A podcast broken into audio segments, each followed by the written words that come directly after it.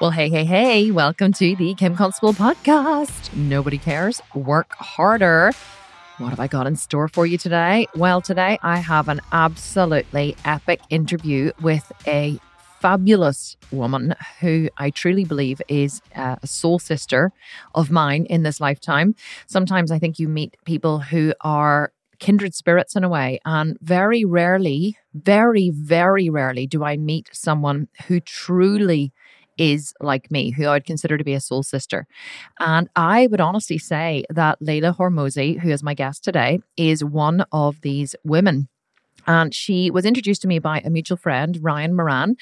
Uh, thanks, Ryan, for that, by the way. And after interviewing me on his podcast, Ryan said to me, Have you ever heard of Leila Hormozi? And I said, No, I never have. And he said, You need to meet. He said, You two are like peas in a pod. You are so similar. And I actually think that you guys would get on so well. So I immediately reached out to her, as I do whenever someone tells me that, you know, I would, you know, really get on with someone. And I said to her, you know, hi, Ryan, and, you know, said that we should meet and, and, you know, my name's Kim and blah, blah, blah. And she came back and she was like, oh, hey, nice to meet you. And I love connecting with new people and we should make time to catch up. And so we actually made uh, a date through our executive assistants, as, as that's how it's done these days. You don't actually pick up the phone and call someone, you have your assistant do it. And so we, we made a date to chat on the phone. And then it was during a week whenever we were mid launch and I was just absolutely exhausted. Unfortunately, I had to put her off at the last minute. But um, I said to her, listen, why don't we do a podcast interview? I said, you know, rather than you know, doing a, a, chat or whatever, having a chat, why don't we do a podcast interview? Because I have heard that you have done amazing things in the world. And she was like, Yes, okay, let's do it. So let me just tell you a little bit about Leila. So, Leila is a very extraordinary woman. She had a pretty difficult upbringing, which she will talk about during the podcast interview. And she and her husband, Alex, have built three companies worth eight figures each. They did $75 million. I think after five years, now I need to fact check that, but I think the company was started in 2013. And I think five years later, they did $75 million in business with one company called Gym Launch. And they have gone on to bigger and better and bigger and better things. And the clinker in all this is that Leila is only in her late 20s. I think she told me she's 28. And it made me feel so, so, so old and made me feel like I need to go and get my Botox topped up because she was so smooth and wrinkle free. And I was like a Shar Pei in the video interview. So, um, anyway, this interview with Leila is just so spectacular. I had no questions. I had done a bit of research on her, but I literally just said to her, let's just riff this. Let's just run with it. Let's just see what happens. Um, we'll go there. And she said, no, I love that. I love it just being really organic. And we had such an amazing chat. And there was a couple of times during the interview when I actually got like a little bit emotional because I was, you know, I, I was obviously didn't start like bawling my eyes out, which I know I have been prone to bawling my eyes out on this podcast in the past. But there were a couple of times when I felt myself almost tears prickling the back of my eyes because what she was saying was resonating so deeply with me and my own struggles and what I have been through and what I had felt. And I truly felt, oh my God, this girl and I are so similar in so many ways. And I just know that you're going to love her. She's one of the most genuinely down to earth, wonderful people. And she describes her entire, you know, business and how she built it with her husband and, and, you know, and the things that she does in order to, you know, to be more effective in life and be better in life. And, and, oh, you're just going to love it. Absolutely love it. So I hope you enjoy this interview. Um, before we get to it, don't forget that if you want to be in with a chance of winning a podcast, sorry, not winning a podcast, winning a program, winning a sculpted vegan program, all you have to do is leave a review on the podcast. Uh, what date are we now? We're nearing the end of November. And so we're going to be choosing the winner for November very soon and announcing it on the podcast at the start of December. So if you want to be in with the chance, simply screenshot your review, screenshot it before you click the, the post button, because sometimes once you've submitted it, it can disappear into the abyss. So make sure you take a screenshot before you submit it. Send it to me on Instagram at the sculpted vegan, and I will choose, or we will choose, a winner for November. November and announce it at the start of December. But um, after telling you all that, let's just get to the interview where I just know you are going to love Leila. Leila, so good to have you here. Thank you so much for agreeing to this interview. Oh, I'm excited to be here. I appreciate you asking me to come on. Here, do you know, it's so funny because um, we have a mutual friend, Ryan Moran, And it, Ryan said to me, so he, I don't know if you know the backstory. Uh, I talked about it recently. And I uh, ran a masterclass for a new business program we were launching, and I called it 12 months to 1 million. And then Ryan messaged me on Instagram and he was like, uh, yeah, you're like, you've stolen my book title. And I was like, oh, I did not know why I had taken anyone else's book title. Like, I nearly had a heart attack. And so it ended up, it could have been something really shitty. And then he wrote back to me and he was like, I'm really sorry. You know, like my ego got in the way. I can see that you didn't because I was able to send him correspondence going, no, I swear to God, I didn't steal anything. And it would be professional suicide for me to steal another entrepreneur's title, you know? So right. uh, we ended up becoming friends then. And then he interviewed me on his podcast and he said to me, Oh my God, you remind me of of my friend Leila. And I said, Really? And he said, Oh my God, you guys are so similar. He said, I think that you should uh, you should definitely reach out to her. And I was like, I will, I'll look her up. So I literally looked you up immediately and sent you a message on Instagram to which you responded. And now here we are doing a podcast interview. That's so cool. I didn't know the entire backstory about the you the title thing or anything like that, but he just messaged me and was like, You have to meet her. And I was like, Who? And he was like, Kim. And I was like, who's Kim? And he was like, you'll find out. And I was like, okay. he's so funny. Yeah, no, it's great. Like, I, I love Ryan. I think he's fantastic. And I'm so glad that we're friends. And also, I just love meeting kind of other like minded women, especially ones that he said are, that, you know, are, are, apparently like me. So, um, and like I said before we even started, where I even started recording, like we have, this is the first time we've actually really had a conversation. We, we haven't met before. We don't know anything about each other. Well, I've done a bit of background research, obviously, on you now. um, we're just going to chat it out because here, I'll tell you why. Um, even even after, whenever I was doing a bit of background research on you, I came across you while I was just creeping on your Instagram actually. And then I saw yeah. a post that you had put up, which I think you were with ClickFunnels and it said you had done over $75 million, I think through ClickFunnels. Is that right? And I was like, yeah. oh my God. So what I want to do is talk about a bit about your backstory. Like who is Leila? Where did you come from? You know, how did you get to be where you are? What is it that you're, you're doing and have done in business? And just like, you know, any hints and tips and strategies you can give my listeners who are really into being I guess, you know, this started out as a fitness podcast, turned, you know, fitness and bodybuilding podcast, kind of then turned into more of a life coaching podcast. So I'm really into what makes you successful. Like, what are the character traits you think people need, or what character traits have you developed personally that can help you to be successful? So that's kind of the angle that I want to go at with this podcast. But first, I would just love to know who are you? Where are you from? It's like a, a game show, isn't it? Tell me your name and where you where you come from. so who is Leila? Who are you? Where do you come from? What's your backstory? Yeah, yeah. Uh, well, I'm currently in Austin, Texas, which I am very grateful for to be in Texas out of all the states right now. Um, it's the best state to be in during coronavirus. Definitely is. Uh, voluntary closure of your business right now. So it's a great. Excellent. Very nice. Uh, I come from Michigan, and so that's where I was born and raised. Uh, small town, Portage, Michigan, this part of the mitten. Um, and you know, it's funny. I I grew up and my family it was like a the typical like middle class america you know in the midwest. Uh, you know my dad was a teacher my mom stayed at home. And from when i was very little i just remember thinking like this sucks. Like watching everyone in the town what they did etc um, i just knew i never wanted that for myself. And so as soon as i graduated college which was useless as well um, i went out to california and I went out, I drove out in my, I had like a Honda Prius. Um, and I packed up all my stuff and I went literally the day after graduation. And I just said, I'm just going to figure something out. I'm just going to get a job. Like I'm, you know, young. I have, I will work hard and I will figure it out. And mm-hmm. so I had like, I don't know, maybe $4,000 in my bank account. My rent was like 1300 a month in the, because California is so expensive, Orange County.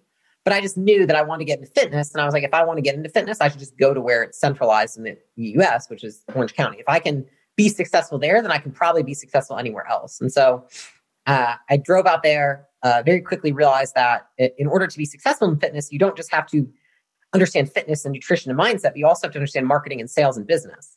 And so that was the big smack in the face to me because I was like, I just love helping people and I don't care if I make money mm-hmm. and I just mm-hmm. want them to be healthy like me. And then I was like, oh, I just won't have a job and won't be able to make ends meet if I actually don't focus on anything else. And so very quickly um, started reading all I could about sales and marketing and worked my way up in a couple big box gyms to being one of the top sales reps for basically personal training or semi-private.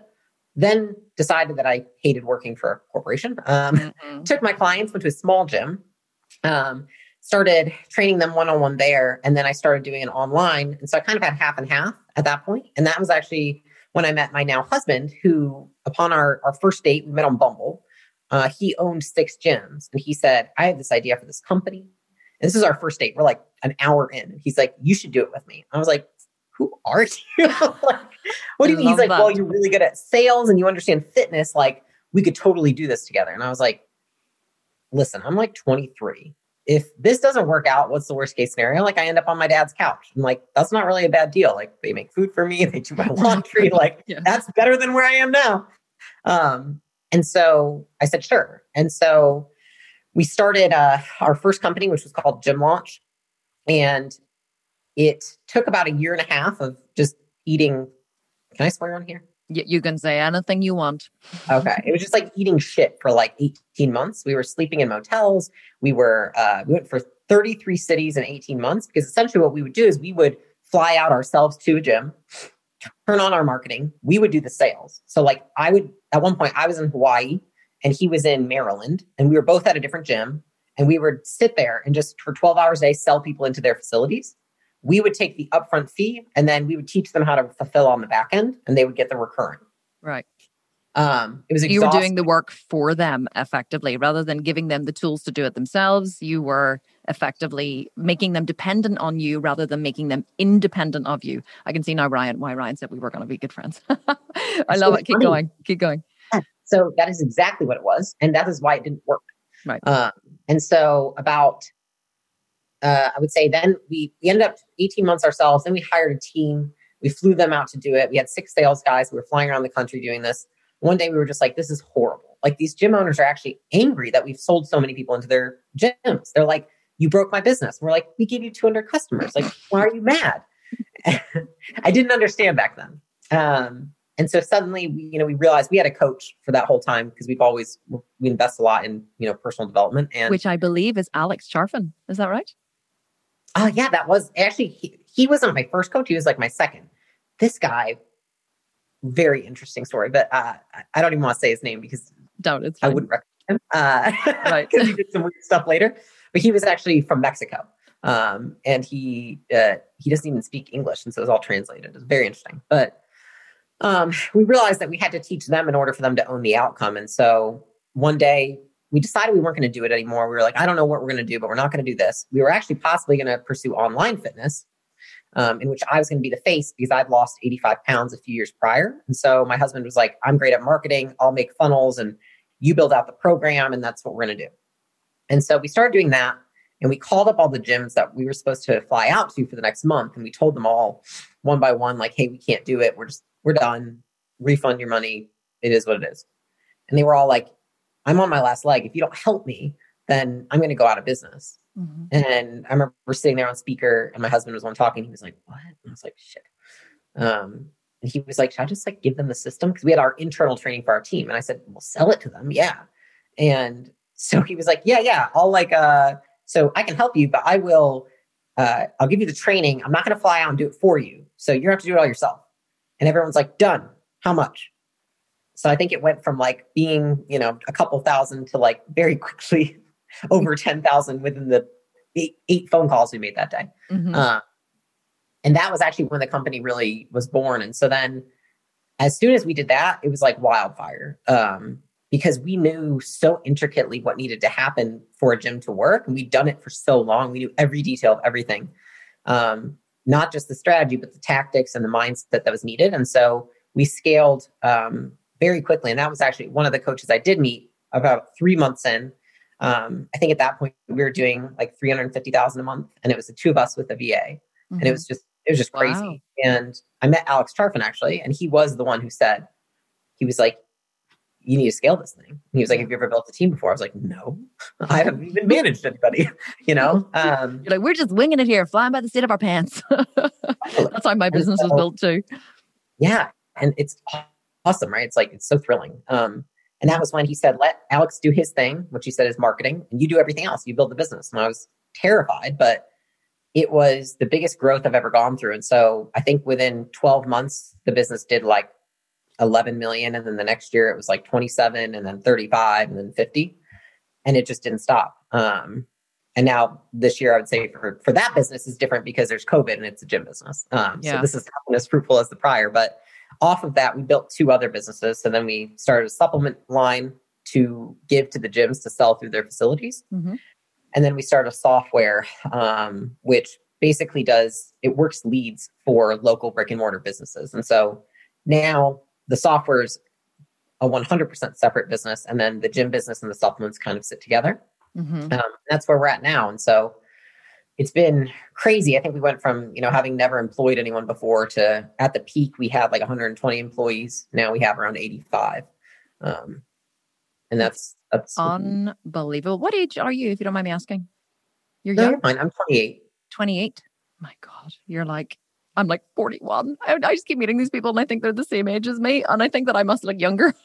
I am like, you look younger than me, like less aged. No, so I do really not. not doing something correctly. a lot of Botox. Although beginning to look like a Shar-Pei. At the minute I said to my husband, I said, I was like, my forehead is so wrinkly. I look like a Shar-Pei. And he was like, you no, really don't. You're fine. It.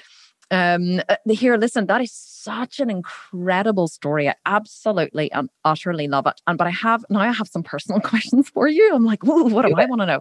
So here are some questions. Like whenever, so whenever you were building your, whenever you were whenever you were building your team, one thing I always teach about is increasing complexity. I would people say to me, you know, because I've gone from one one business to two business to three businesses. You know, I only started. I I had never trained in the gym until three years ago. Like when I was 37, I was a yoga teacher, and I stepped in the gym at age 37. So I went from never having trained in the gym to owning the world's largest online vegan bodybuilding company in three years from never having wow. trained. And so, and people always say to me, uh, you know, oh my God, how did you do it? How did you do it? And one of the biggest things I teach is how important it is to increase your complexity. So the first thing I started doing, because I have four kids and I was a homeschooling stay at home mom. So that's how Alex and I know each other through uh, unschooling because he's a radical unschooler as well, which we are too. So, um, I've now I've lost my train of thought. No, I haven't. So increasing complexity. So one of the things I, I started to do was outsource the things that I that I started to do only the things that I could do. And that is what I that's what I really begin to focus. That's all I do in the business at the minute. I do the things that only I can do. And if someone else can do something else, then they do it. It's not and and that I find has has been kind of part of my biggest growth because I had so much responsibility being a stay-at-home mom with four kids. And you know, I had to find a housekeeper and a private chef, and I had to find, you know, like, you know, a personal trainer to train me four days, five days a week. And and all of the different areas, you know, I, I outsourced them as quickly as I could, especially in the business. Is that something that you had to do in order to scale? Because that that is a huge amount of growth and a huge amount of turnover very, very quickly. Like at any point did you feel holy shit, what am I supposed to do here? And how am I going to handle this? Or did you have some kind of plan of action for that growth? Totally. I think what you just described is exactly what I went through. And I think that that's, it's freaking awesome that you did it three years. That's, that's crazy. Mm. Um, it, it's the same thing. It was, I think that it's, it's a mental block, if anything. So I think once you remove the mental block, and I think there's a couple, which is one, I think it's believing that you are the best at everything and therefore you should do everything. Right. And I think that most people can't accept that especially in the beginning, you're going to be better than pretty much everyone at everything because you've started the business and you just have the holistic perspective others don't have. Mm-hmm. Um, and many people don't have the patience to train people, like truly train them, and then also do Q and A, which I would say is management. Mm-hmm. I think the other piece that goes along with that is is ego. I think that people can't get past their ego um, to scale.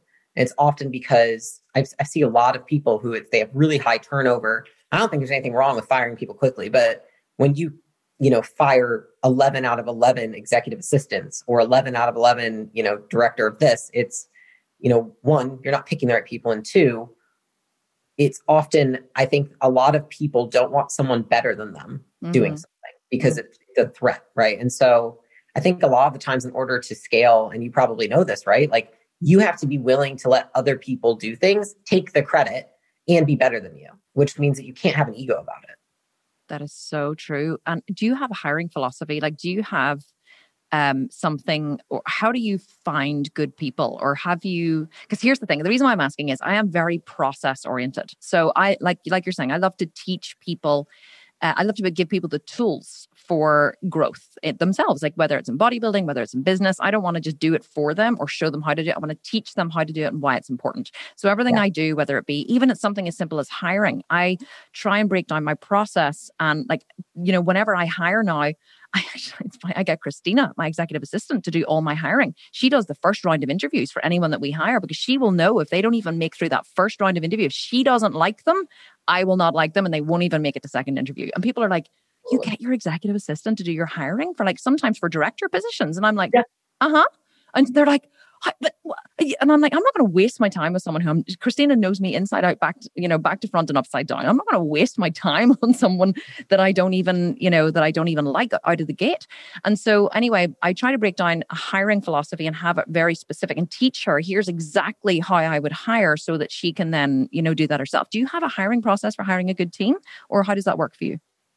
Yeah, I think I have a, actually, I have like 35. I've been creating because I, I have a training and then I'm now creating an updated version of it. And I think it's frameworks, right? So I try to put things, I try to, and I have like 35. And so I'm like, I need to condense them. Um, but basically the concepts and put them into visuals almost like, does it fit into a triangle? Is it a picture? Is it a circle with some kind of cycle? Um, I think that those stick with people and you can teach teams quickly if they can see it visually too. Mm-hmm. And so I think if I were to sum it up though, I think that there's a few things. One, I freaking love that you have Christine do your interviews because I do that with my assistant Yasmin. I'm like, she knows every time.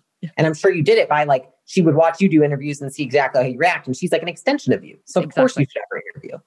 Um, for me, it's hire slow, fire fast. Mm-hmm. So I will allow for the business to have a pain as long as until I find someone that I am stoked about. Like I have to be excited about them. I think that's the biggest thing. And if I have even a slight hesitation, and I think that it takes a lot of, I, I, I honestly think it takes a lot of practice then I just won't hire them because I know that I will eventually fire them because that hesitation is something I detected during interviewing. And I think that a lot of the times the thing that people have to watch for during interviews is it's not what someone's saying because they're just rehearsing the things that they think you want to hear. It's what are their facial expressions? What are their pauses? When you throw at them questions that wouldn't be on a normal interview, how do they react? And so I think it's the micro expressions. Like I really think it's reading people. And I think that the better a leader, a CEO, anyone is at reading people, the better decisions you can make because I think it's like 90% of what people say is often untrue or at least manip- manipulated to some extent. And so it's like you really have to just pay attention to what their facial expressions are, their tone of voice, their body language on the interviews. Um, I think that's more telling than anything.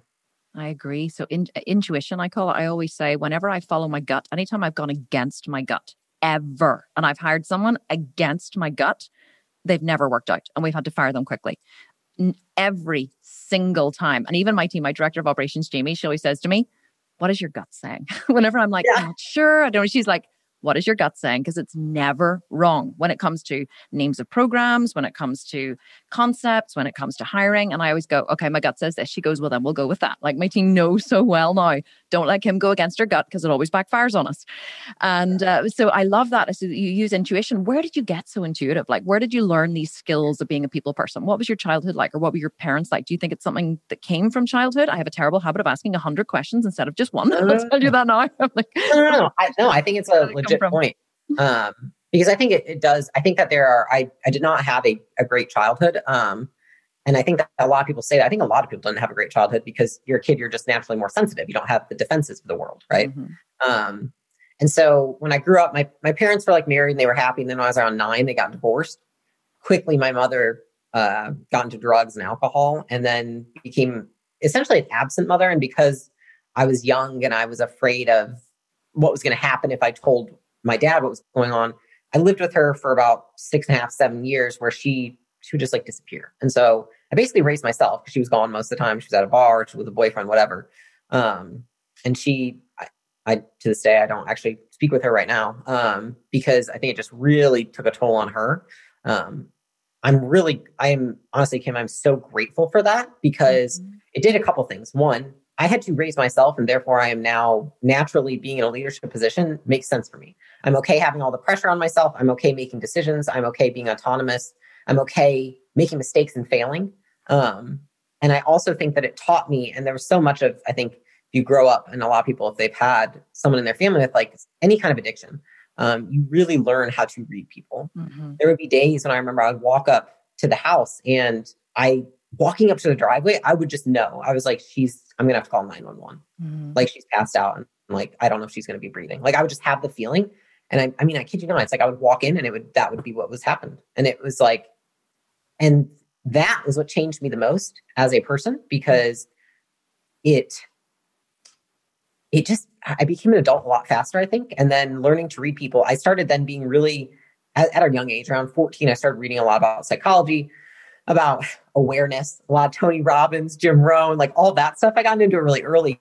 Um, and same with working out because I just so desperately never wanted to be like that. And I always wanted to be able to help other people not fall into the same tracks that people say in their family had. And I looked at, I remember there was one phrase that was something like, it's your, one of these speeches I listened to, it's like, it's your turn to break the patterns in your family. And I looked at, I was like, nobody in my family has been massively successful. Nobody has, you know, they've all just done what they're supposed to do. And I was like, I want to be an amazing mother, wife, business owner. And that is my goal. And so I remember at a young age feeling that way. And just that was what drove me. And I think that it just naturally led to if you want to be successful in anything, fitness, you know, running a business, uh, relationships, it's like you have to just increase your level of self awareness. Because if you don't know why you do what you do, then how can you change what you're doing? Because you don't know where the source comes from. And it's like once you solve the source, which I'm sure you know, it's like eating, mm-hmm. for example. You know, people don't understand why they're snacking. They don't understand why they overeat. They don't understand why they cave in when they're in social gatherings. If you can find out why you do that, then you can change everything and it doesn't feel hard. And so I just think it's the, I think it is 100% like the most important thing that anyone can invest in is just understanding human psychology. Do you know, honestly, see, listening to you, there's a couple of times while you've been speaking, I've actually almost felt myself getting emotional because everything you're talking about, I swear we are twins. Are we really? Like, like 12 years apart. Honestly, every, well, eight, actually 13 years apart, everything you are talking about, I am like, shit, this girl is me in so many ways. Now, not that my mom had a, an alcohol or um, drug addiction, but my parents divorced. They separated when I was seven. It was a really, really painful and messy divorce where they fought over us really badly. My mom left the, the family home because it was my dad's family home that he had always grown up in. So she left. We were in boarding school from age seven. So we spent one weekend with mom, one weekend with dad. My dad married a woman that none of us liked, that didn't like us like between the ages of 7 and 12 my life was so painful and like like you i never considered what you've said i I think I became so good at reading people, at reading, uh, especially my stepmom. We had to figure out is she going to be in a bad mood? Is she going to be in a good mood? Is she going to have a migraine? Is she going to this? Is she going to that? Is my dad going to be angry, upset? What's the mood going to be like? Is it, you know, it was, and also in boarding school, you know, you, I was there from age seven. You're constantly you know human beings are wired for safety and security. And you know at age seven you're all you're you're wired for is comfort safety and security. So you're constantly looking at who's who are the teachers that are angry who are the teachers that are not? Who's the nice matron who's the bad matron? Who's the nice house mistress who's the bad house mistress? You're you know where you know so you're constantly evaluating your behavior. What did i do to cause that? What did i not do to cause? You know so you become like a real systems thinker but also like you i was i had such a um such a it, uh, such a hard time if you like. I had to like my my middle sister carrie who was older than me i did this on the podcast the other week and i actually burst into tears and i cried. I didn't realize how painful it had been for me to remember like her crawling me crawling and hearing her crying at night and having to come down from top bunk into her bed and comfort her. Like i was always the even though i was the youngest i was always the strong one in the family and having yeah. to really take on her pain and put mine aside and be like, I'm upset. I'm missing home. I'm, this is so painful for me, but I had to take care of her, even though she was older than me. And even going through it and talking about it was just like it brought up so many memories for me. But it real, I was really examining why am I strong? Why am I the kind of like the the the motto for this podcast is nobody cares, work harder. Nobody cares. Work fucking harder. Seriously. Like honestly, pull up your big girl pants and get on with it. And so I think that that that so listening to you talk, I'm like, there is something in this in this you know adversity makes us grow as human beings. I try to you know on here's the thing like and it's so hard when you have kids like we have a private chef we have a full-time housekeeper we have a weekend housekeeper my kids are homeschooled and i see them like my daughter texts our housekeeper at 9 at 10 30 at night she's 10 and goes lorraine on your way in in the morning could you please stop and get some oat milk and then can i have a caramel cappuccino in the morning? And i'm like oh no, this is so bad. And Lorraine's laughing and she's like bringing her her caramel cappuccino in breakfast in, the, in bed with her scrambled oh tofu God. that our chef prepared. And I'm like, somebody stop. Fuck me. This is so bad. But then on the other hand, I try and give them as much natural adversity as I possibly can because they do have, I had to replace myself at home. I had to get people to do my job because I'm not there to do it. And even though I say to Lorraine, don't feed them in bed, don't bring them breakfast in bed. She's like, but I love it. I love taking care of them. I'm like, oh. Uh-huh. Uh-huh so bad. Anyway, I digress. But like we have so many things in common. But um, so here's what I want to ask you though. Like, so your teenage years, did you then did you did you find during your teenage years like were you an entrepreneurial type of person during your teenage years did you have a job young did you start young like I, I, guess i want to really dig into like what is the mindset that you believe that really truly makes someone successful whether that be in bodybuilding and fitness and relationships and life like if you could define who you are as a person, what would that what would that be like? I think so there's a motto that I aim for and then there's what drove me prior, right? The motto I aim for now is sharp mind, kind heart. That is what I want to embody. I want to be I want people to talk to me and be like she's quick, she's smart, I get why she has business. But I also never want to lose my compassion because I think that so many people do as they get more into business. Okay. And I can tell you after five years, and I don't even know how many people trying to sue me and come after me, there are days when I I'm like I just want to kill everybody, right? Mm-hmm. Um, I think that that's what I aim for. What I think got me there was I always had so much compassion as a even as a teenager, and I think that it was it came from a really pure place because when I was 15, um, the reason I said I stayed with my mom until I was that at that age is because then she she actually tried to attempt suicide in front of me. So I called the police, and then they it all came out what was going on. And then my dad got custody of me. Um, and I was really angry.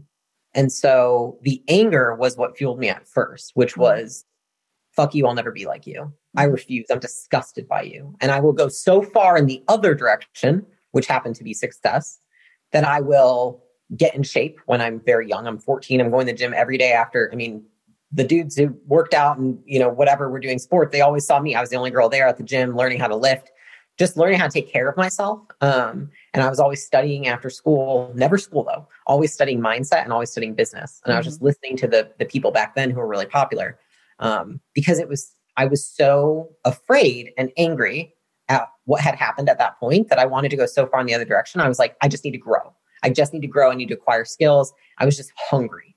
And I think that there was a flip when I was probably about 19, 20. Um, I'd actually the year prior I went to uh, college, I went down like a really deep hole because I let that anger really grab hold of me. Um, I got arrested like six times in 18 months. I mean, I was just like, I, I started drinking a lot, um, hanging out with the wrong people. And I, it, it was like the peak of my anger and disgust and it turned against me. Mm-hmm. And that is when, uh, I, I had already been in therapy for a while, but I went back to therapy. I found a new therapist and I was with her for like three years. And then out of that birthed I think, what has built me for success, which was no longer fueled by anger, but fueled by the hunger to grow and the the the desire to not be a product of my past. Mm-hmm. And instead be an inspiration for others. And so what drove me, especially in the beginning of starting the business, was I just want to show other people what's what's possible because I never had, and I'm getting like chills thinking about it. It's like I never had that person to show me what's possible. Mm-hmm. I didn't have anyone in my hometown that was successful doing anything close to what I wanted to do. I literally just listened to, you know, Tony Robbins and Jim Rohn and, you know, Les mm-hmm. Brown, all those people. And I was like, I'm going to pave my own path. And as long as I'm getting better and I can inspire other people, then I know I'm on the right path. And that's really what I thought. I think that um, a lot of it is I want to be the woman that I didn't have in my life. I didn't have a mother figure who was uh, worth looking up to, in my opinion. I didn't have that. And though I'm so grateful for what happened, and I wouldn't be who I am if she wasn't that way, which is crazy. Mm-hmm. mm-hmm. Um, I still think that that is what I've always strived to be. Is I, I I picture sharp mind, kind heart, and just wanting to do for the world the thing that I didn't have, the thing that I felt I lacked. Yeah, I find as well, and you may find this too, and you can correct me if I'm wrong. I find that sometimes I, I love that sharp mind, kind heart. It makes me think of many people I was going to say many people underestimate me. And I don't mean that they underestimate me, but I think that many people mistake true kindness and empathy for um, thinking they can. Uh, thinking they can either work you or get one over on you. And so I, I'm this, I'm the same as you. Like I'm, you know, quick to quick to hire, quick to fire. You know, I'm the kind of person my team hate it. I, well, I'm not like this anymore. I used to be. I used to be like, you want a job? Great, you're hired. and if then if they didn't work for it, then I if they didn't work out, I'd be like, okay, you're fired. you know, just I had no fear of hiring quickly and getting rid of them quickly. But I think that you know, so sometimes like I act in a certain way. Like we had a thing recently in our in my company where we found out that a member um we we perceived that she was doing something shady within the company. We found out that she was doing something shady, a member of staff.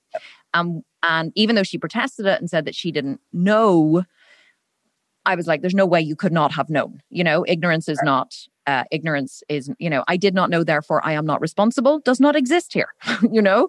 So you do something, you're responsible for it, you get the consequences. So the minute I found out, I fired her instantly that day. And my team were like, oh, like this is a couple of years ago, right? And so they were really shocked and they were like, we always thought you were so nice. I was like, I am. I'm the nicest person in the world. Just don't fucking cross me don't steal from me. You steal from me, you're out.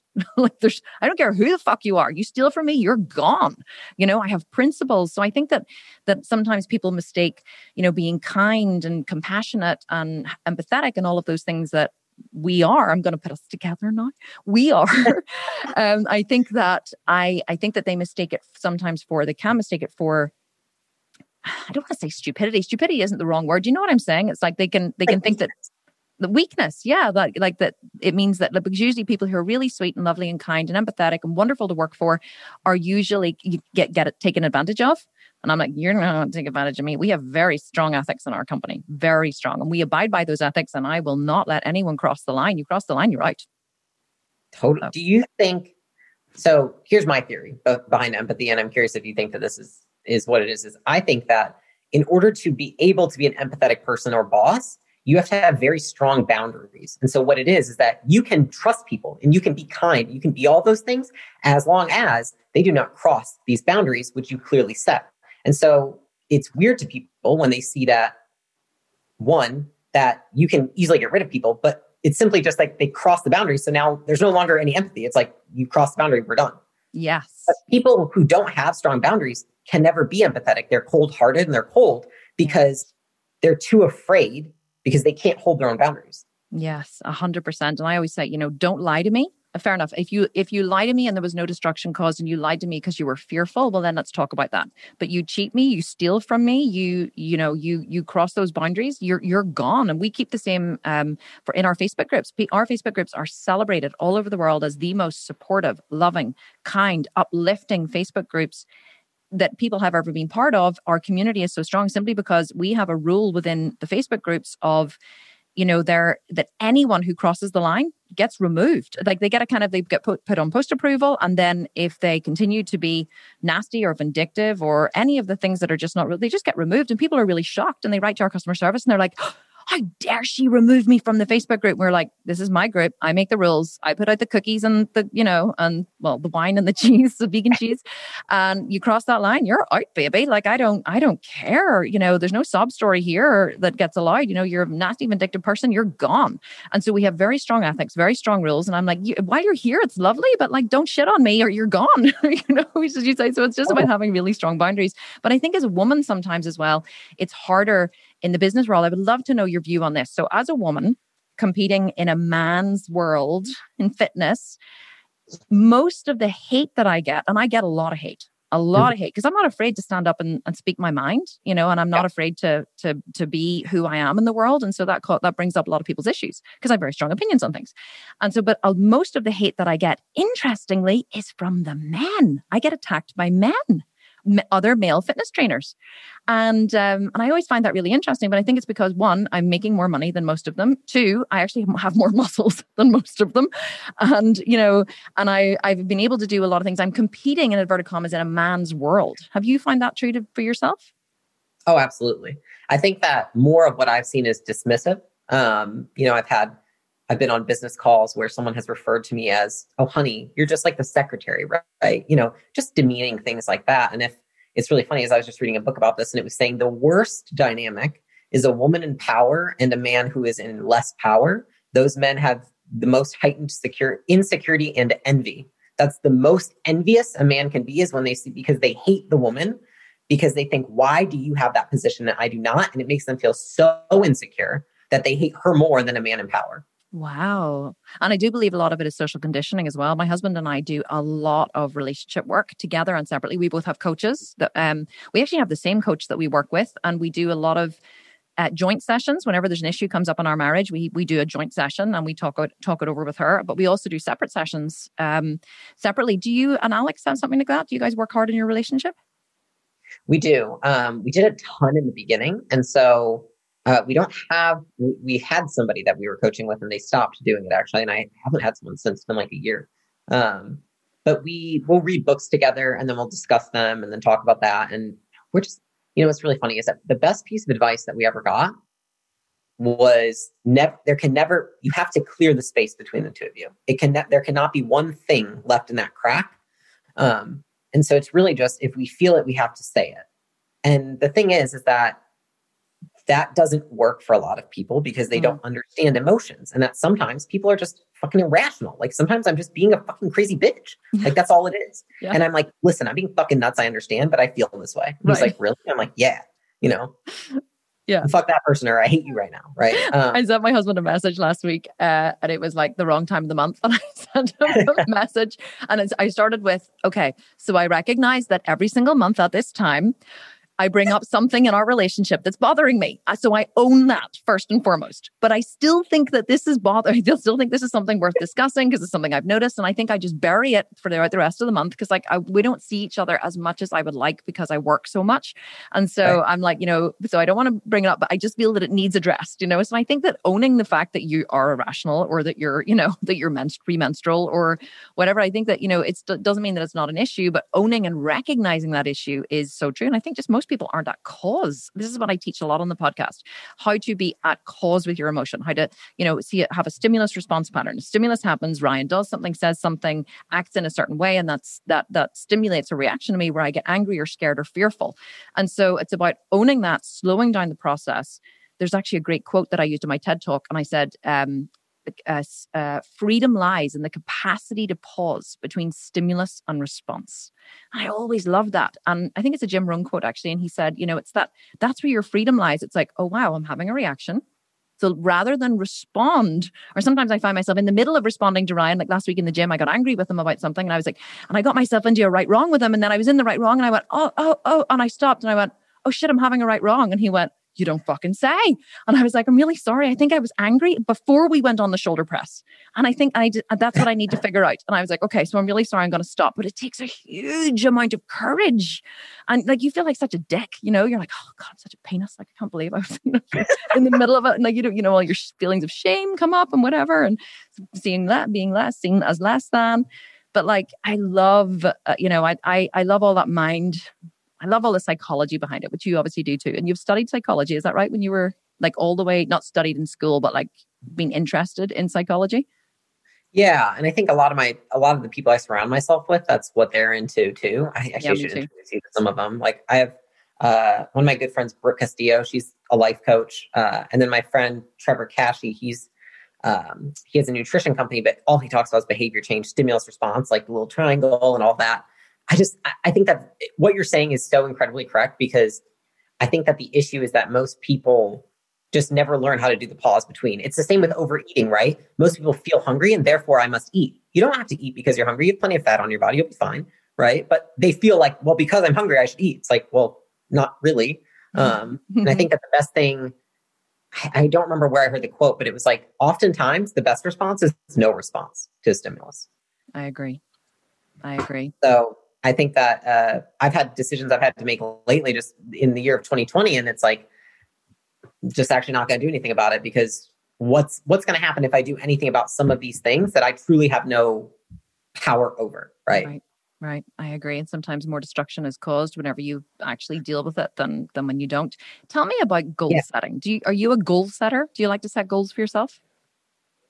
Yes. I like to uh, set well, like for the companies, you know, we set quarterly goals and then we set, you know, MBOs or KPIs for everyone's roles. So that's really important to make sure that you're running efficiently, as I'm sure you know. Mm-hmm. Um, but for myself, yes, I think in terms of, I usually look at it with three buckets, which is just health, wealth, and um, relationships. And so this year, for example, um, you know, the goal, the main focus was actually for us relationships because the year prior was just so grinding it. The four years prior, which is so focused mm-hmm. on actually health and wealth um, that I said I want to focus more on. I need to put more focus on relationships, and so spending more time uh, together. That was not talking about work because we work together, um, and then having more friends, and that was such a game changer for us because for four years I don't think I saw anybody except for maybe every month one person maybe. Um, you know, just kind of like working in the basement, just like building this thing. Um, and then with you know health uh, I always have a coach for nutrition and for my training. And so I always do that. And then for wealth, we have multiple mentors that we have. And so I think, yes, I set goals. And a lot of times I, I like to have somebody who holds me accountable to them in each one of those sectors. Mm-hmm. Mm-hmm. I love that. Relationship, and I think that for relationships, it's good to have be transparent about your goals with your spouse or with your friends. Like what are what are your goals with our friendship? I think that's really important too. It's something that people don't often talk about. I feel like as you're an adult, like you have kids and a husband and you have this business that's booming, you probably have to have different kind of friendships than you did five years ago. Yeah, like none. right. like none. I don't my friends my old friends from from the past are always but you know but i'm okay about it i'm so clear about it my friends from the past you know who who knew me before i was running the business and whatever you know will sometimes say to me i never see you anymore like i'm you're never around and i'm like you know i'm sorry but I just don't have this is so important to me right now. You're important to me too, but I'm, this is more important, you know? Like I have four kids and I they require, you know, time and attention from me and and I, I work a lot and so whenever i'm not working and i'm not spending time with ryan then i I spend time with my kids and that's what I do all weekend. I don't work on the weekend when I can help it. And I very rarely work on the weekend actually. And I just spend all weekend with the kids, like devoted 100% time where we skate and we swim and we shop and we play and we go, you know, go kart racing and we do all of the stuff that they want to do. But un- unfortunately, some what has to give is time with friends you know and that's and i and i'm mm-hmm. okay with that but i that's why i was asking about the goal setting i think it's so important to set clear boundaries i think too many people especially you know, a lot of women in my networks. Um, and I'd love to teach this on the podcast about it's so important to have goals in every single area of your life like and, uh, not even goals but what i try and do is separate out into what does success mean for me in this area? You know we don't send our kids to school and we do radical unschooling so we don't have the benchmark of you know grades in subjects or success or you know valedictorian or being you know over here at school prefect or getting on sports teams. We don't have those as measure as metrics for success. And so whenever mm. you remove those metrics one of the biggest questions i get is well what's going to happen when they're 12 or how are they going to qualifications or what's going to happen when they're you know my oldest is 15 now what's going to happen when he's 18 and i just go i don't know and they're like well, what do you mean you don't know I don't know. Like I don't have the answers. You know, I'm okay with not having the answers. I'm okay with being flexible and seeing it as an experiment. And and for me, my goal for my kids isn't they're going to get you know 10 A's and you know and a degree and whatever. For my for my kids, it's like are they you know do they have a, an entrepreneurial mindset? Are they self-sufficient? Can they read and write and and do math? Can they learn how to manage money? Like my 15 year old is starting his podcast and this week oh. on on he's actually uh, an international gamer. He's one of the best um bowser players of super smash bros. in the world because he's logged over 6000 hours of play. He's only 15 he only just turned 15 in november. So on thursday oh, so rad yeah, on Thursday he's doing his first live masterclass and he's teaching this specific skill. And I have been coaching him on, you know, on all the different aspects of it and showing him how to hit pain points and how to market it and how to, you know, do giveaways and how to teach and how to structure it. And he has his whole structure and that's what he's doing on Thursday. So I'm like, well, for me, that's a pretty good measurement of success, you know? And so, and are they happy? Are they joyful? Do they live every day? Are they, you know, stress free? Can they evaluate situations? Can they try on their emotions and understand, you know, how they, you know, their value in the world, how they react to situations. These for me are all measurements of success. But I think so many people haven't actually evaluated what is success for me in this area? What is success for me financially? What is success in my relationship with my husband? That's a big one for me. What constitutes success? Uh, but also knowing him so deeply, what's his value on money and what's my value on money? And anytime we have like a, he's a saver and I'm a spender, you know? And so how can we make sure both of our values are upheld and met and are are, are made important in the marriage so we both feel like our values are being met but yet we're moving forward together in terms of you know money or whatever. And that's, that's why I was asking about goals. I was wondering, do you, I think that most successful people I meet have some kind of goal. You must get this all the time. People say to me, Kim, how much cardio should I do? And I go, well, what's your goal? And they go, to lose weight. And I'm like, well done. Really, really precise. That's a great goal. You know, I'm like, how much weight and how long? Is it scale weight? Is it body fat? Is it like, you know, can you be a little more precise with your goals? And so I that's why I was interested in like the precision that uh that you get. But you obviously teach this. You teach this to gym owners, do you? Like goal setting, and is that part of what you guys teach? Yeah, I teach it uh to the the people on both sides. So the software and to the gym owners. It's really just how do you set goals? I think that we talk a lot about personal goals and then we talk about um, business goals. And I think that business goals are, um, I think you're a little on the safer side if you kind of look at other businesses that are similar to yours and set similar goals. Whereas I think that people then apply that same theory, which I'm not saying it's right because I don't think it is, but I think when someone's first starting in business, they don't even know what they don't know. So they do just set goals that other people, they're arbitrary. Um, but I think in personal, I think it's just like if you look at like the law of conformity, right?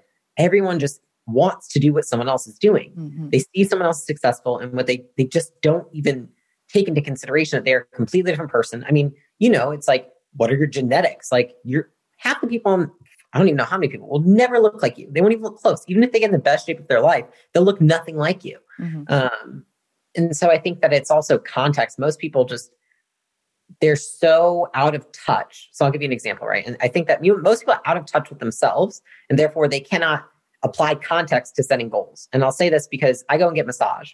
And I said, I think that my, um, what are they called? Your lymphs, my lymph behind my knees are inflamed. They feel inflamed. Mm-hmm. And this lady looked at me and she was like, how the fuck do you know that the lymph behind your knees are inflamed? I said, she goes, well, you clearly, you work out a lot, right? And I was like, yes, I have a good mind body connection. I know what's going mm-hmm. on. I have a lot of fluid. My ankles feel a little swollen. Like, what's going on here? And she was like, Oh, you have a lot of scar tissue built up here. It must be from, you know, whatever. And she said, she would just be shocked. She's like, I have people come in and they've got hematomas and they've got, you know, I had a woman come in with a sprained ankle and didn't know it. She's like, people just don't feel it because they're not thinking about their body. They're not in, in connection with it. I think the same applies to every other area of your life. People mm-hmm. aren't, they're not. And the reason is, is because most of the times, if you're that in tune with it, you see all the problems that you've been ignoring for so long, mm-hmm. which is very scary because then you have to confront them and then you realize how far you actually are from those goals that you so desperately want to meet. Right. Right. And also fears as well. I love what you said. Like I'm I'm exactly the same. I'll I'll be able to identify very very very tiny changes within my body simply because I'm very very body aware, but I think that I, I, do, I talk a lot about children. I've studied a lot of child psychology because I had four children. So I'm the kind of person like, if I'm going to have a child, well, I'm just not going to have a child. I'm going to study everything about the child and the developing brain and the effect of languages on the developing brain and brain synapses and stimulus response patterns. And I'm going to raise the best possible human that I can because that's yep. the way I do things. So I studied uh, children a lot. And I also then, from studying myself a lot and working a lot on myself, have realized that, you know, my whole belief structure was built when I was a child. So everything that I react to now, everything that I'm upset about, I I can always trace back to a time that it reminds me of in my childhood. So, you know, where I kind of made that connection, if you like, that stimulus response pattern. And so I I think that many people are very disconnected because of a lot of fear. I think that many people are are brought up with very, very painful um, childhoods, very painful memories, very painful things that happen to them. They're punished, they're shamed, they're you know controlled a lot by parents, by teachers, or they're put in situations like we were, you know, where it's very, very, very difficult for a short space of you know for a long time or a short space of time. But I think that whenever you either have like some kind of integration or perceptual shift that then makes you act differently. I was the same as you. I was so defiant for so long. I got into drugs and alcohol and really terrible men. and, yeah. you know, and it was just like, and I was arrested. I was just so bad. I was, my mother always goes, you know, God, you were such a bad teenager. And I felt like saying to her, well, you didn't parent me very well as a teenager, actually. I had a lot of free time, you know. Uh, there's responsibility on both sides here. Um, thank God my mother doesn't listen to this podcast. So, but it's, uh, I think that a lot of times we're so disconnected because we carry so much pain and trauma with us, you know, from childhood. And I think that, you know, Brene Brown says it really well. She says we're the most, you know, medicated, in debt, overweight, you know adult cohort since the since race began because we're stuffing our feelings continually with food with shopping with you know with stress with overworking with spending we're constantly stuffing our feelings. So we're so disconnected. And the more connected we become to ourselves the more at cause we become the more we start to recognize what triggers us and take responsibility for that it's the only thing that's going to make you successful. I coach entrepreneurs every day in my million dollar mentor group, and I just constantly see this disconnect where they just cannot dig deep and find those emotions and those memories and those feelings that are necessary for sales and marketing. They just want to know the system. Teach me the emails and teach me the sales pages and just, just give me the system. And I'm like, I can teach you the system, but if you don't know how to plug it, plug you into the system, knowing what to do is completely useless. You can't, you know, you can't know what to do if you don't have the emotional strength to do it. And so that's one of the areas I'm so passionate about, which is why I love hearing you talk about it because it seems that it's very common amongst other entrepreneurs. I think it is. I think that anyone who's, and I mean, you know it because you also, it often gets you started, right? Is there's some level of awareness. And then what you realize is that those who don't have it, and this is what I've, I've seen, we've worked with probably, I think, 3,700 gyms now. Wow. The ones who maintain success are always those who are more aware. Those who do not maintain success are those who say, How do I do it? They go do it. And then when something goes off plan or something goes wrong, outside factors, they have no idea how to change it, how to make it go back on track. And then they say, I'm going to blame everybody else except for myself. Yeah. So I think it's just there's common uh, there's common traits for success and there's also common traits for failure. Mm-hmm. I think not understanding the reasoning behind anything is going to be why someone fails. I agree. It's the difference between an entrepreneur and an, an employee mindset. I, I actually taught that as a masterclass last week. Like, are you an employee or are you an entrepreneur? The, the employee wants to know give me the exact system, exactly what to do, tell me exactly how to do it in the exact order. And then, and they want to follow the exact plan. Whereas an entrepreneur goes, tell me how to do it and I'll go figure the rest out myself. And then that was what makes them more flexible. It makes the learning deeper. The learning is more, you know, there's two ways human beings learn deductively or inductively. And I find that when they learn deductive, deductively, which is like, here's the plan, follow it, versus inductively, I'm going to, you know, I'm going to work the plan myself and figure shit out as I go along and and you know and hope that it works that is you know failure is such an important part of success. And I think so many people are afraid to fail and then when they do fail they feel shame or upset or whatever it is and then they it stops them in their tracks you know? They just they can't move forward. But mm-hmm. the ones who are successful are the ones who can accept failure as part of the journey and be flexible in their approach and and grow you know? It's it's so wonderful to hear you say it. What are your plans for the future? I can't believe we've been talking for an hour. I'm like, oh my god, I can like talk for two hours. Oh, what, what what are your plans for the future? Like, where where where to from here? What's your next stage and your next steps? Um, the future for me, my focus right now is really um on a couple things, which is our software company, growing that, um, but also looking at growing you know, it's really interesting. I think there's fame and there's money, and there's different ways that people measure success. And so for us, we, for a long time, said that we wanted to make money and have an impact without having to be famous. And so we've done that. And now I think that we see that there's an advantage to having both. Mm. And so, brand building. Next, yeah, exactly. And I think that um, we're looking at how we can expand our reach in the next year and how we can you know, then use that reach to honestly just add value. Um, mm-hmm. And it, it, and if people, you know, use our company, so be it. It definitely wouldn't be for majority of the people that would listen to any of our stuff or watch our content. But I think for both me and my husband, that's something that we want to do more of. Um, it's just giving back and putting ourselves out there more and more in the spotlight. I think that's a focus in terms of business. Um, and obviously, I'm operating the software, so growing that is, you know, a, a big thing for me. I love the team we have over there. Um, and then I think, you know, a lot of, if I'm being really frank, a lot of our plans kind of got pushed sideways because of everything that's happened this year, you know, with coronavirus. Coronavirus. Um, yeah. and so, make sure, yeah, yeah, like personal goals are very different now. So I'm focusing way more on uh, my health goals, relationship with my husband, and the business. Mm-hmm. And so I think it's the year of expanding our reach that's really what it is in a many different ways. And I think that that's that's kind of the theme for this next year. I love that. I always uh, talk about money and, and I always say to people, I want to be the richest person I know. And they're like, you really shouldn't say that out loud, Kim. I'm like, why not? Because I know that I'm I'm one of the good ones. And let me tell you, I want to have as much money, as much fame as I possibly can, because I can reach more people that way and I can change more lives. You know, I have people writing to me every day saying, you know, Kim, your program has changed my life. It's changed my relationship. It's changed my body. It's changed how I interact with the world. It's taught me discipline, consistency. It's taught me so many things about myself. And I'm like, well, the more people I can reach, the more lives I can change, the more I can teach people, the better the world will be. And more, and people always say, well, I, don't want to earn too much money, just a little bit. I'm like, why?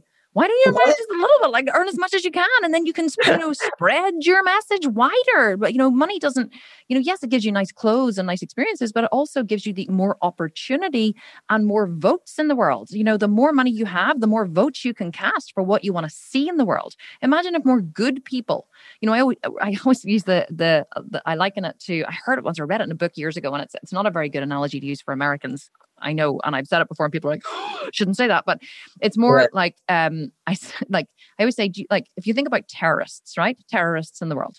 Ter- do you think to- terrorists are highly motivated to get as much money as they possibly can? People are like, uh, well, yeah. And I'm like, why? So they can cause mass destruction. Well, imagine if on the other side, the, the good people were as motivated as the terrorists to get as much money as they possibly could. You know, it's like you, I love that. It's so true though. I'm like, you know, and I always say to people, get over yourself. Stop like playing it small and caring what people think. We call it W WPT yeah. in our group. Like, who gives a fuck what people think? Seriously. You know, uh, so I, I, yeah, I, I'm all for you. I'm like, build your brand, be better known, spread your message. Like, you need to be on stage. You need to be doing podcasts. You need to be, you know, spreading more of your message and and reaching people on a much deeper level because that's what people are crying out for at the minute. They're crying out for meaning, Leila. I find. People are crying out for connection, for meaning, for a true for community you know. I, I think social media is an amazing thing. Like we give all of our kids all of the technology. They have no screen time. There's no like none of that in our house. But but similarly we teach them that you know human beings just crave connection and it doesn't matter where that connection comes from but you need to I just think I, that's that's my message. I want to spread more of that in the world. And when you focus on that, people always say, "Why have I been successful?" Because I just focus on my people. Just focus on my people. Just giving them the best possible experience that I can give them, and then it spreads and they grow. You know, it grows. It's not sales and marketing. Then it's just serving people. It seems like you you have a similar similar mindset. It's, it totally is that because if you truly believe in what you're doing, and like you're saying, then you want to market the shit out of yourself and you want to sell everyone possible because you know that it's helping them. Yeah. And if people tell you not to do something like that, it's just because again, just, they just feel insecure about themselves because yeah. it it may be uh, against what society would like you to do, right? Because people mm-hmm. want you to stay small. They don't want you to have power. Yeah. I love so it. So true. Yeah, it's so true. But we need more good people in power. so. I'm on, yeah, I'm on a mission. People who are real. You know what I love about your stuff is that you're just freaking real. You're yourself. And that's why I saw that. I was like, that's why Ryan was like, you guys would like to talk because it's just no bullshit. No, no, none. And and that's that is what people say to me. Like we get thousands of reviews on the podcast and people say, Love Kim, she's I love her no BS attitude. That is the biggest thing people say about no BS attitude, and she's totally real. And it makes me go, are most people fake? Like, are they, eh, eh, because yes. I'm just me. and then I get really like, are most people fake? Do they not, you know, do they, are, do they not, are they not real? You know, I can't, I, it was confused me for a long time. I do think it is an American thing too. And I'm not against America. I love Americans. Like they're my best friends, but I find in America when I was there, I told the story recently on a podcast where somebody said, um, I, uh, whenever I was in America, I, I, went into a pharmacy and I went up to the, the counter and I set my stuff down. She went, she went, Hey, how are you? And I went, Oh, I'm fine. Thanks. How are you? And she was like, and she kind of blinked and looked at me. I was like, and we kind of stood and looked at each other. But she was like, uh, yeah, yeah, I'm good. And then we had this really awkward conversation. So I was like, that was weird. So I said to my friend later, I was like, I told her the story and she was like, oh yeah, whenever she said, hey, how are you? She didn't actually expect you to respond. And I went, well, why did she ask it then? She was like, it's just how we're trained. Hey, how are you? That's, that's what you do. It's customer service. And I was like, oh. And so then I said, whereas in Ireland, if you say to someone, hey, how are you? It's because you genuinely want to know how they are. and so it's the same as the, I, someone else in my, one of my American friends told me that if you don't say you're welcome when someone says thank you, it's considered rude. And I was like, it's considered rude. And she was like, yeah, if someone says thank you, you have to say you're welcome. And you're taught like, you know, and I don't know whether you find that or not, but all these like weird things. I'm so then I began to think, oh, maybe because there's such whenever I go to America, like everything is like, hey, hi, everyone's so nice and sweet and lovely. Whereas yeah. in Ireland, we're just like, we're Ryan, my husband and I, I swear I'm gonna let you go in a second. My husband and I went to this event one night. it was a black tie ball here in Belfast. And we went up to the, it was in a really nice hotel. And we went up to get a drink. And he said to me, you know, what do you want to drink? And I said, oh, vodka tonic. And so I went up to the counter and the guy behind the bar came over and he went, Using's getting? And Ryan was like, Using's getting. That means, are you getting? Which means, can I get you a drink? Is somebody serving you? That's what I mean. Using's getting. And Ryan was like, only in Belfast would they come over and go, Using's getting. That was how the barman greeted us. Using's getting. And Ryan goes, uh, no, no, uh, vodka tonic and a pint of beer or whatever I was just like customer service in Belfast is so bad. So I definitely think there's a happy medium, but I find that, you know, sometimes whenever I go to America, it feels very forced. You know, it doesn't really feel genuine sometimes. And maybe that's why the Americans always say to me, Kim's so real. Because here in Ireland, they're all like me. We just Really? Yeah. We just say it like it is. Yeah. You need to come to Ireland. Like, yeah. Yeah. Here it's like rehearsed. Like yes. people are just like saying what they think other people want to hear rather yes. than what they actually think that's what I find. That's what I find. So maybe we need to go on a mission to change them. Be more real. That. Yeah, I think so. Um, Leila, this was absolutely amazing. Can you please tell all of my listeners where they can find out more about you because they are definitely going to want to. Uh, I have a. I, I don't put much effort behind it, but I have an Instagram. Uh, it's just at Leila N Hormozi. So I'll send it to you so it can be. We'll like put yeah, no, I have your Instagram. Yeah, we'll, yeah. All of the all of the links will go in the show notes as well, so um, they can just click click the show notes. Uh, but it's also nice to hear it as well. And then your uh, your businesses, you want to give them a shout out as well, especially your new software company, which you're okay, yeah. Uh, that one is uh, useallen.com. So it's it's a lead nurture software for anyone who has an agency or a business that they want the leads worked. And then Gym Launch, um, that's just gymlaunch.com if anyone wants to go there. And our supplements are prestigelabs.com. So I'll, I'll, make sure they're all tagged and they're all in my Instagram too. Beautiful. Well, we will, don't worry, we will find them all and, and put them all in the show notes and this will be epic. Um, Leila, this was so right. wonderful. I love chatting to you. I hope that this is maybe the first of many podcasts. I would definitely love to have you back if you, and we'll like take a specific subject and like, and dive deep into it and break it all down. I would love to. I like talking with you. So I oh, love I love talking with you too. It's it's wonderful. I've I could talk to you all day.